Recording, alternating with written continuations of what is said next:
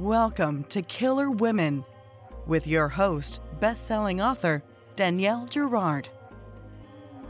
And now, Danielle's next killer woman. Hello, and welcome to Killer Women Podcast, a proud member of the Authors on the Air Global Network with more than 4 million listeners. I am your host, suspense author Danielle Girard, and my guest today is Catherine Ryan Howard. Catherine is an internationally best-selling crime writer from Cork, Ireland. Her novel 56 Days was named a best thriller of 2021 by the New York Times, the Washington Post, and the Irish Times. Was her second Irish number 1 bestseller and won crime novel of the year at the Irish Book Awards. Her previous work has been shortlisted for the Edgar Award for Best Novel and the CWA's John Creasey New Blood Award and Ian Fleming's Steel Daggers, and she's been shortlisted for the Irish Crime Novel of the Year multiple times. Her work has been published in 19 languages, and a number of her novels have been optioned for screen. She lives in Dublin. Welcome, Catherine. Thank you so much. That was a lot, I know, to read out, but it well, sounds really good when you put it all together. But it, it took does. so it's, many years. well, it's so. I mean, it's very, very impressive, and only Catherine knows that it took me two tries to do that. We had to start over. It feels like a Monday here, but um, it is not Monday. So I um, actually um, well, have a very Monday feeling today as well. So don't worry. Don't okay. worry. I'm, I'm not alone. Well, I'm I'm I'm glad to hear that. So welcome, Catherine. It's great to have you. I devoured the trap, and actually, I got a chance to listen to it, um, oh. which was really really fun. The voice of the gentleman is super creepy. Um, I'll I'll leave it at that. If you're somebody who likes to listen to audiobooks, the voices in this one are really really well done. So tell our listeners about the trap. So the trap is essentially about Lucy, whose sister Nikki went missing about a year ago when the novel begins. And she is stuck. You know, the official investigation is going nowhere. It feels like the media isn't really paying attention to her sister um, and paying more attention to the other women who have gone missing. And she's just reached a place where she's absolutely desperate. And so she kind of decides to take matters into her own hands. And essentially, the novel is asking the question how far would you go if you just had to know? So Lucy is in a place where the obsession with finding out what has happened has just overtaken the grief. And she's so desperate for answers, she's willing to play bait for the man who took her sister um, just because she has to know what happened. Yes, and it's it's interesting. It's a very compelling premise.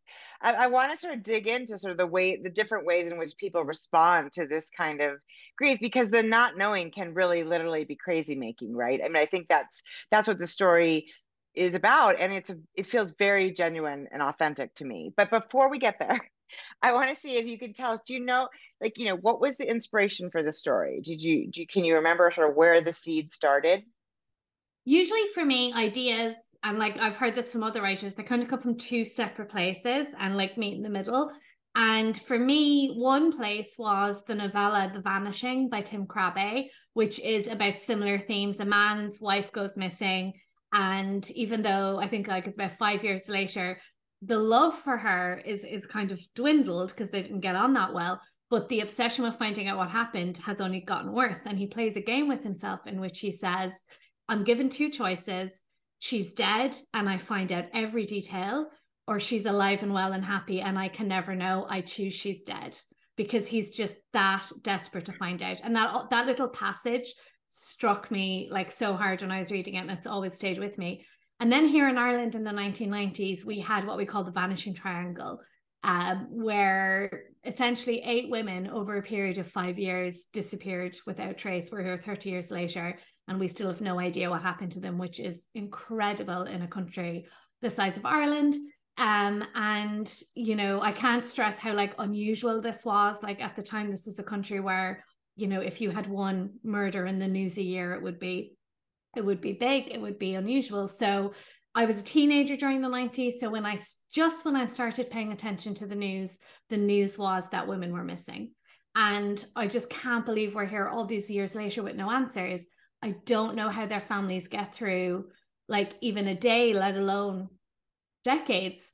And so I think when it came to the trap, those two things, the vanishing and the vanishing triangle, sort of came together. All yeah. my ideas are usually sparked by something in a real case or in real life. And then I kind of take it um, and I sort of use fiction to answer questions that like real life just cannot or will not.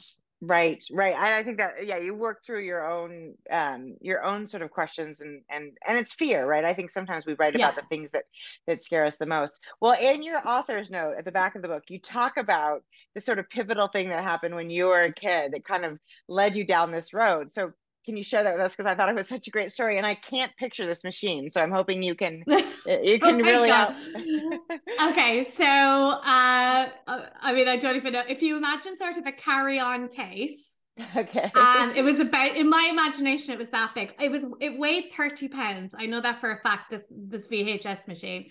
And it was silver it was JVC was the maker and you there was top loading so you a little thing flipped up and you put the VHS in and the buttons were like piano keys sticking out the front. So it was this monstrosity. Like I don't even know, you know, where it came from or or how they ever made them that way. But yeah, so I had carte blanche at the local video rental store. I should point out I was about 10 at the time that this is all happening, 10 or 11. mm. And after working my way through the children's section, um, it was a very small shop and I watched a lot of videos. So it happened very quickly that I ran out of, of options and I moved to the other side of the store, which had True Life.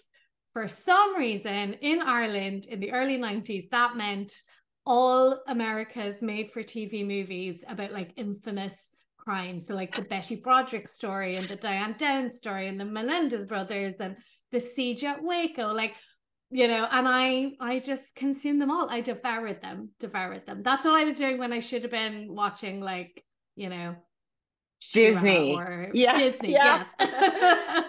so I so you said that your dad your why now your dad or your parents bought this machine that was yeah. so massive and w- were they big movie buffs like what was the no like th- this is what's so crazy like i actually don't remember them watching anything i really don't like it's funny no one has asked me that question i don't remember them watching anything i suspect you know they got a deal or like someone suggested and i suppose the the beauty of it is that you could record television and maybe mm-hmm. that's why maybe that was the novelty that like you know they wanted a vcr machine so they could record stuff they missed i don't know because they are not movie buffs that's so funny well maybe they were recording yeah the news or something on tv yeah. but um but that is funny because you you talk about it you know and i love re- i always read I oftentimes read the author's note first, you know, and sometimes that's a bad idea because there's occasionally a spoiler in there. But um, but I always love reading the author's note because I think it gives you some character about the um, about the author, you know, obviously, which gives sort of a different insight into the book. But yeah. what I love about this is you said this, like you described this thing, like you said, it's like a huge machine, and also that it was quite expensive. It was like this, the real investment that your that your parents made, and that it was, you know, this monstrosity, and that you, like you said, that you were like so so young. So I, you know, do you suppose that's how I mean, you seem to still remember all these cases. So clearly they are really imprinted yep. in your brain. And so are you pull and you said this this book was based on a case from the 90s so it really is kind of they just come into your into your uh, brain.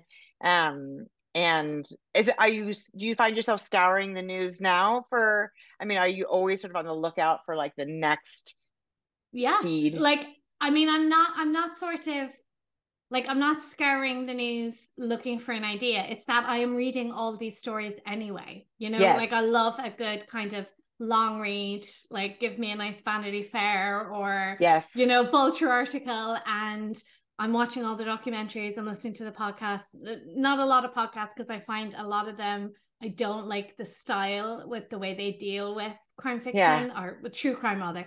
Um, I think it's a bit like you know, some of them are bordering on disrespectful and I, yeah, I kind of don't like yeah. Yeah sensational and I don't like speculation. I want like hard facts. I want ideally to be reading about something that's already been solved so yes. there isn't you know these hours and hours of speculation. But then little things jump out at me. Like in my very first novel distress signals um I had read um about a woman who had disappeared from a Disney cruise ship. And that was a, a, tragic story but there was one phrase in the article the International Cruise Victims Organization that set me off Googling because I've never been on a cruise and will never go on one now.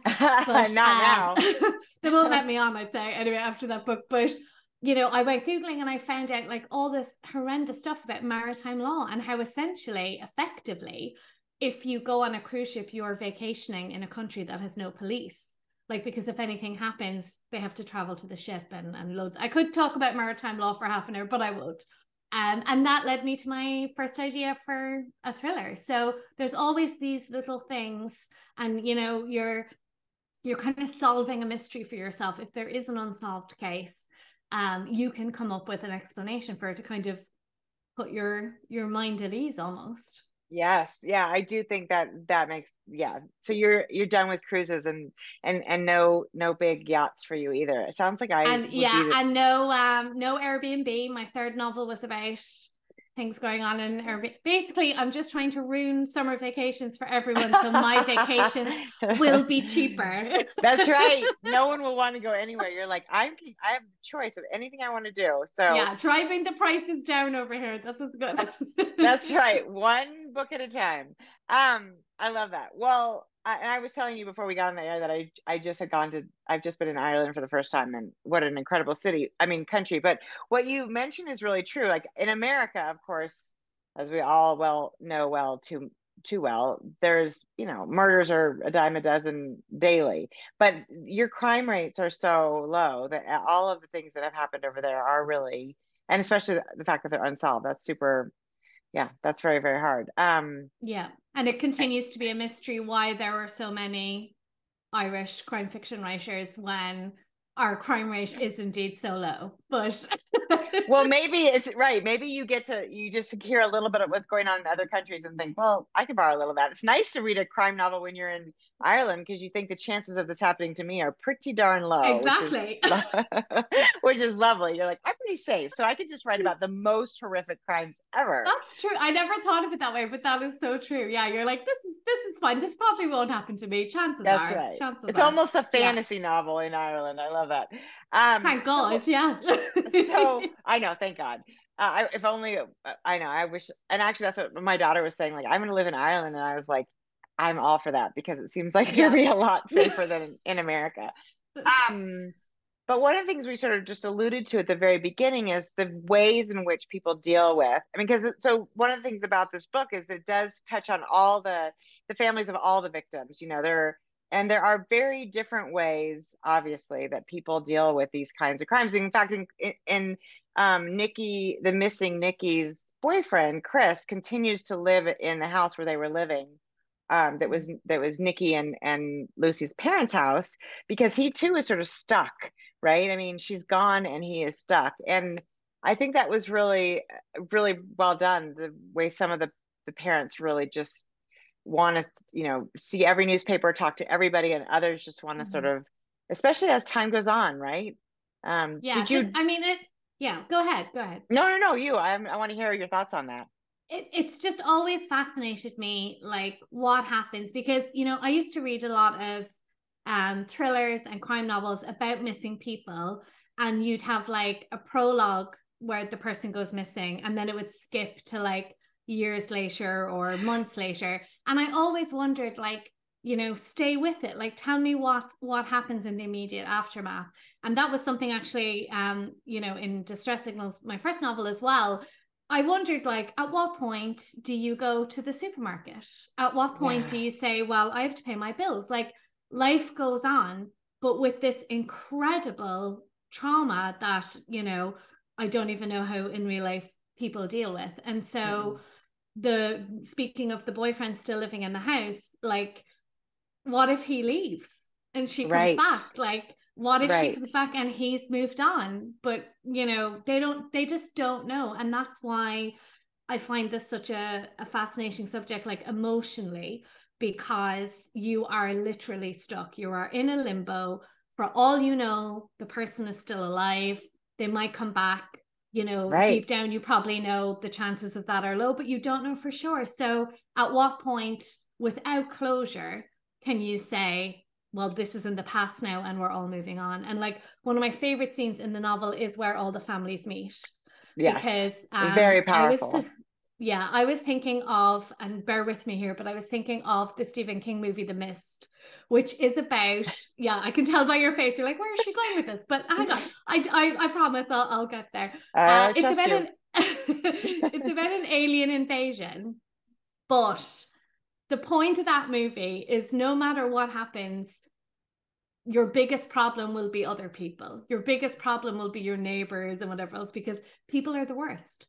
And so I hate this idea that even if everyone is joined by this trauma, like they're all lovely and they're all nice and they're all cooperating, you only have to read about something like the 9-11 9-11 memorial um you know the the design of that and the the agreement of what that would be like to see what happens with these families and to see the discord that arises because you don't change who you are just because there's been some trauma. So there's like, you know, one of the families, as you said, just wants to, you know, they just can't handle it and they just want right. to retreat. And someone else is very media friendly. Yes. And her daughter's image is very media friendly. Right. And she's right. out there taking advantage of that, not because she's a bad person, but she doesn't really care about the other families because listen she's dealing she's dealing with the disappearance of her own daughter. Like that's enough right. for her. So right. i just wanted things to be realistic. Yeah. I wanted there to be a bit of realism about it. Yeah and that's actually you bring up a you know you sort of triggered another thought for me which is the idea of you know that basically how the victim looks really changes how you know the world views her worth particularly for women right i think this is mm-hmm. really i mean it's probably yeah. true for men too but women go missing so much more that that's where our attention's always pointed and nikki is a like the picture that um that you know Lucy chooses, they want one that's the most recent because it shows her purple hair. And so yeah. it is very much not a hugely flattering picture, doesn't show her as the sort of buttoned up good girl like the other one who goes, you know, missing, whose mother's, yeah. you know, like you said, media friendly. And so all of a sudden you have this, you know, this perfect child who's, you know, ha- is, you know, was a great student and an athlete and a da da da, and like, you know, all those sort of and so she gets all that attention because of course everyone wants to find her because she seems like and she was younger right i mean she was yeah. only 17 so there's that's another factor of course we i mean not that any woman at any age should go missing but i know but sudden, this is what happens yeah we do yeah. we like triage our you know our attention because i mean especially for you know where it's happens all the time and that was i thought really interesting too is that lucy has to contend with the fact that her sister deserves to be found and saved, but she was not an easy human and she didn't really mm-hmm. have her shit together. And and so she deals with the sort of the judgment. Can you imagine like your your sister's gone and on top of that, everybody's yeah. judging who she was. Yeah. And you know, I've seen that like in real cases here where you know, we say don't speak ill of the dead. So obviously if something happens to someone, you know, you're not going to say she was actually really annoying and she owed me loads of money and she, you know, you're obviously not going to say that. But I think we go over the top in some cases. So, like you hear, you'll hear victims described as, you know, she lit up every room that she walked into and all this kind of thing. And in isolation, that's not hurting anyone. But if you're talking about a series of missing women and you know presumably we we want them all found and some are getting more attention than others you know that's difficult and i was also thinking about like the official pictures of those women the the women who went missing in the 90s are burned into my brain and i think every woman my age in ireland can recall those photos and i remember seeing a video of one of the victims like a very blurry like old vhs like you know video camera that her parents took presumably and i was shocked because she didn't look anything like i thought she looked like because it's like when you meet someone who you're like Twitter friends with or something, you know, and you've only been looking at this one angle of them and then you meet them and you're getting all the angles and they look totally different. So right. I was kind of thinking about that as well how you know we have this one picture that's been chosen purely because that's what she looked like when she went missing but we have to like imagine a whole life then. That photo has to carry the weight of a whole yeah. life and it can't possibly it can't possibly. No, so i was thinking about possibly.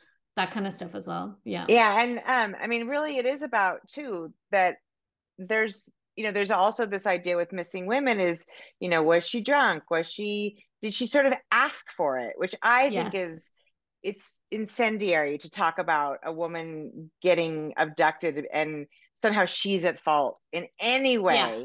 And I think that's yeah. another theme in the book is that, you know, that some, you know, that well she and even we get the the point of view of the, you know, serial killer uh well serial abductor we'll say um yeah. and it's you know and he too is it's this sort of sense of like well she she look where she put herself. Like she's clearly you know oh, we talk about women who you know are sexually assaulted well that she was wearing a short skirt. Like what? Like how does that have yeah. any real but of course it totally it absolutely does.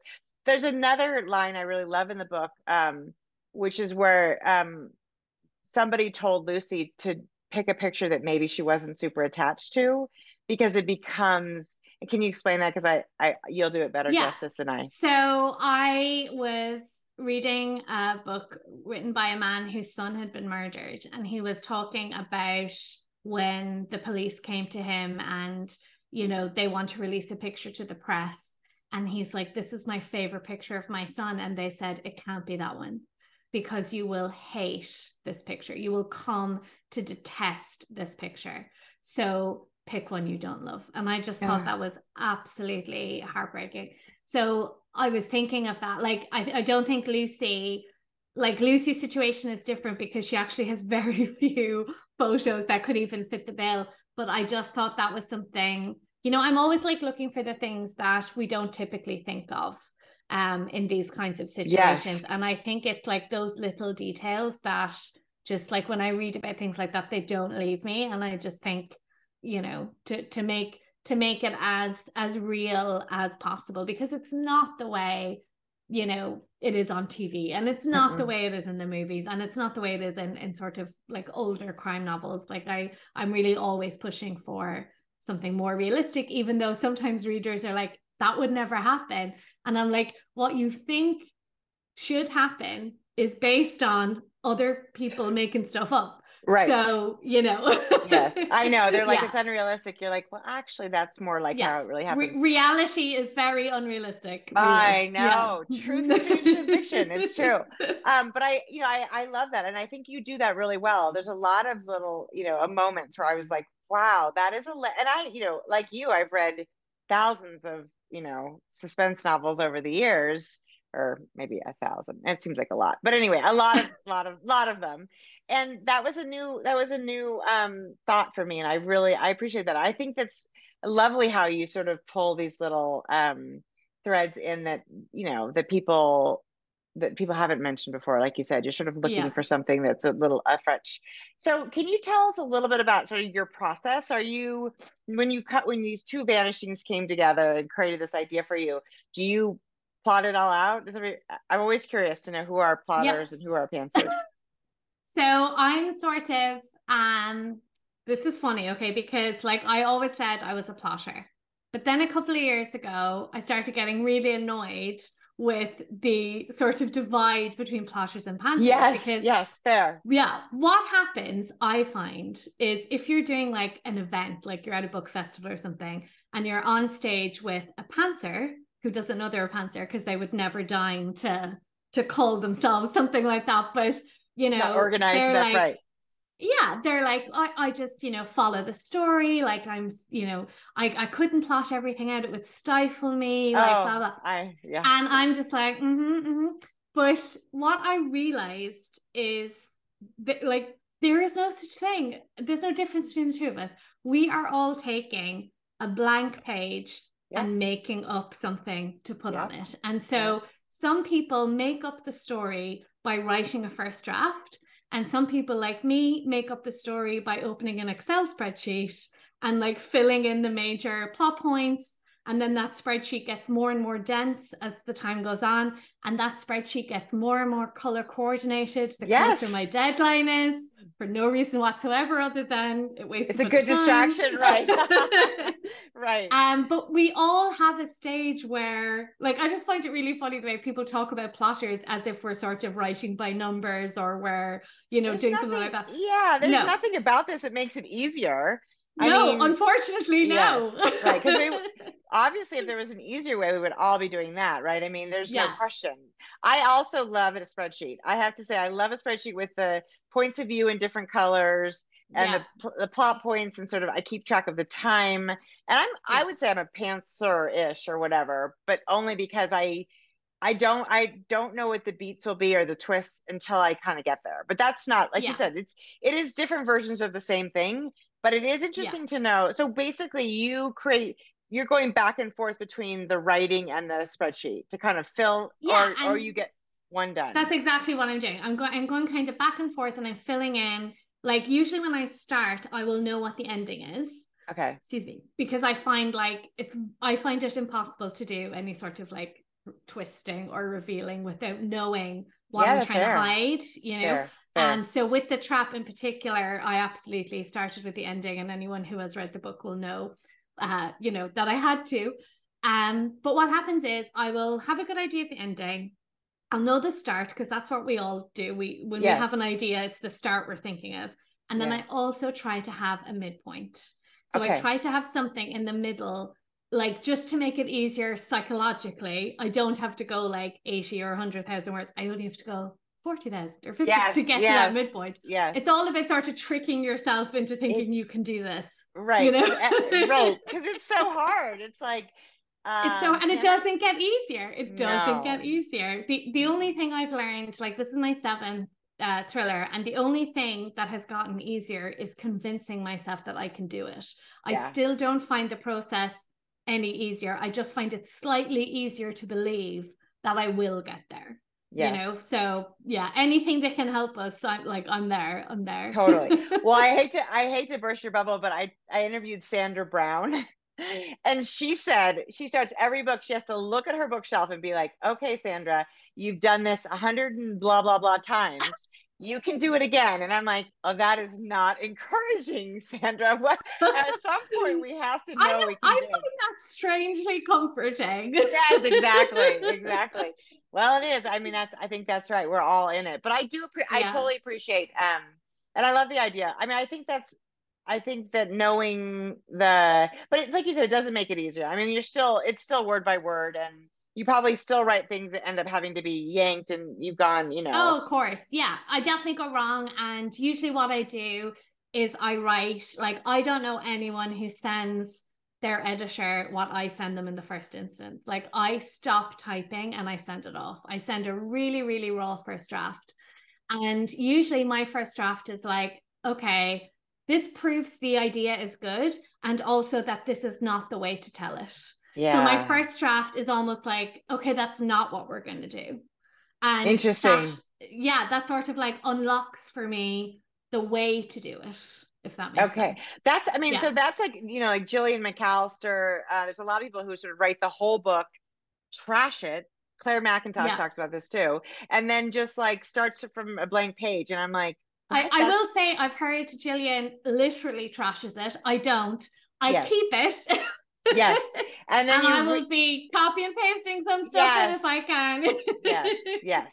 But you are sort of rebuilding it. I mean, you, you Yeah. start with a, you, you know, start with a fresh document and you sort of bring things in as they can be used. And your editor helps you sort of envision how it will work, or you feel like you finish that first draft and you're like, okay, now I know how I need to tell it. Well, my editor said to me recently that I'm really good because I send like my own editor's letter in the sense that like I will send them that first draft and then mm. I'll send them a list of like I know all these things are wrong and I will like lay it all in. And like what I'm looking for is like what I haven't seen. Yes. Um, and then they will, you know, come and they'll point out things like I would never have thought of because that's what editing is all about. And you just cannot read your work like a reader. So you Nope. need someone else to, to tell you. But then I go away. Like in this book, we didn't even have a conversation. I was like, you know, they sent me a document and I was like, okay, I'm good. I'm gonna go. And I just went and, and worked away. So I think that like what I will say has really helped me as a writer is at the very beginning before I had written any before I'd finished any novel, I went to a workshop with an Australian author who lives in Dublin called Monica McInerney. And she writes kind of these sprawling like family sagas. Like her shortest book is probably 120,000 words. oh my and gosh. she Yeah. said, uh, she talked about trashing 60,000 words. And I was like, Mhm. like, yeah. like uh, I don't care. Like, if I had managed to write, like I was thinking at the time, 60,000 words, I would do anything to save them. And now I would totally trash them. Like, I think what has really helped me is like, because I write quite fast, I feel free to ditch things. I feel yeah. free to ditch a draft or ditch half a draft or whatever. And therefore, I'm never trying to like save what I've already produced. Yeah. I'm free to to start again and make it as good as it can be. And like everyone works differently, and that's what's great about this and why I love listening to like other writers and how right. they do it and stuff. But that's the way I have to do it. I have discovered. Yeah, I mean, I'm an overwriter, so eh, there's forty thousand words I lose at every book. Every book I take a, a wrong and i'm turn. like i'm trying to like put in extra words to make up my that's i know. I don't know. Yeah i just finished i'll take some of your words uh, yeah I'll and then we'll be fine. yeah. It's 113000 words. It's way too long whoa, so i'm trying i whoa, know. whoa whoa. Yeah. I know. I, and that was me like trimming it down from like 120 so um, yeah, I think that's a, a, good problem to have. I, I'd love to be able to to be in a position where I'm trying to trim instead of like trying to put in another like, i don't know. I think i'd probably pre- i'd probably prefer to have your situation but isn't that the way it works too right? Far away hills think, always yes yeah, exactly. yeah. like oh that seems better. Uh, yeah yeah. no, it's, it's it's like you said it's all the same but in a different you know we're all taking it a little differently. Yeah. so uh well that is it's really interesting here. So do you have like a do you work are you working in your workspace right now? Do you work from home? Do you go out? Do you have a sort of time of day that works? I, I work right here. So I'm at my very pink desk at my looking Ooh. at my pink computer for it's on Instagram if anyone wants to go look, but it's way too pink for a crime writer, but uh not changing it. it and I work from home. Uh, yeah. yeah. you have to lighten the load somehow yes. when you're it, writing such dark things. Yeah. So, exactly. Yeah. I work from home and I, I don't have a routine. Um, my routine is totally dictated by deadlines. So I will start okay. off um, with a long period of procrastination and like watching Netflix, even though I know I shouldn't, and saying, you know, I'll get started tomorrow. I'll get started. and I'm doing all my my graphs and my good intentions, and I'm going to write this per day and that per day. Right, right. Um, and then it builds into a sort of panic.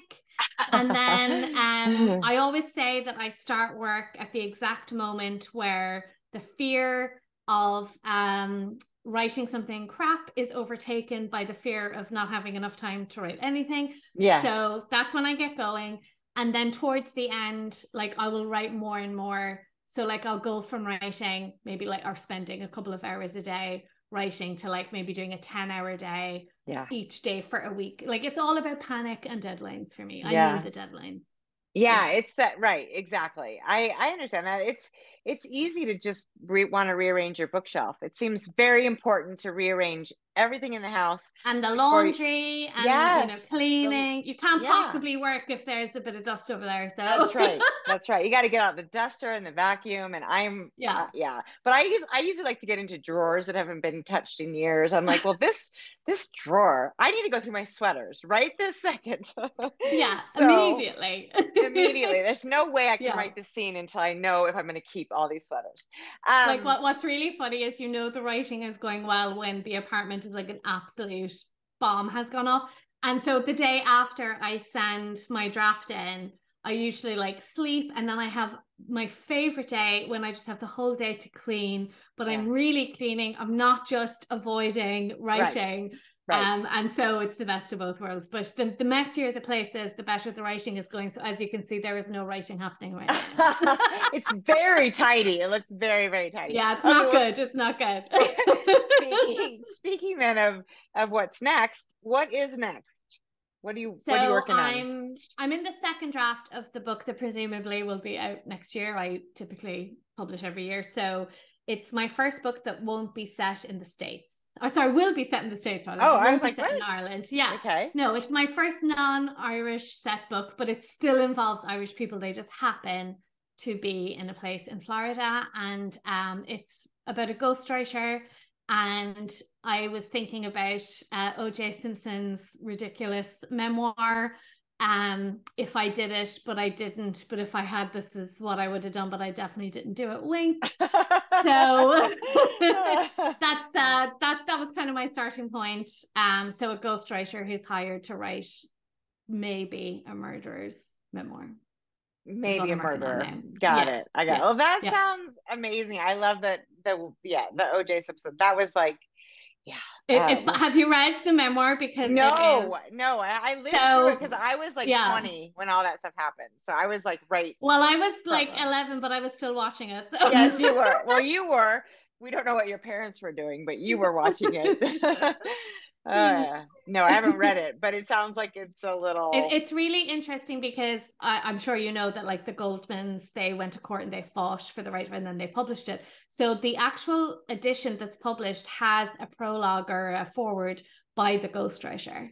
Mm-hmm. Um, about the experience, and it is really, really something. Like it's that it's worth. Is... I I wouldn't bother reading OJ's book part. But, yeah, yeah. But, but, that prologue is fascinating. Interesting. Yeah. I will. I'll probably end up buying the book to read the prologue. It sounds really, or the forward. that sounds really. yeah. Um, Re- that, That's what set me off on this idea. Really was was the prologue. Yeah. I love that. I love that you. I love that you pick these just those moments of real stories, and and they ask they create a question for you because that's really I think what this is mm. is like what would you do or how far would yeah. you go or yeah it's and curiosity. I, I think we're all like chasing our curiosity. We are. Yeah. And it's it's pretty it's a pretty fun it's a pretty fun gig when the when the panic isn't totally on fire. Yeah.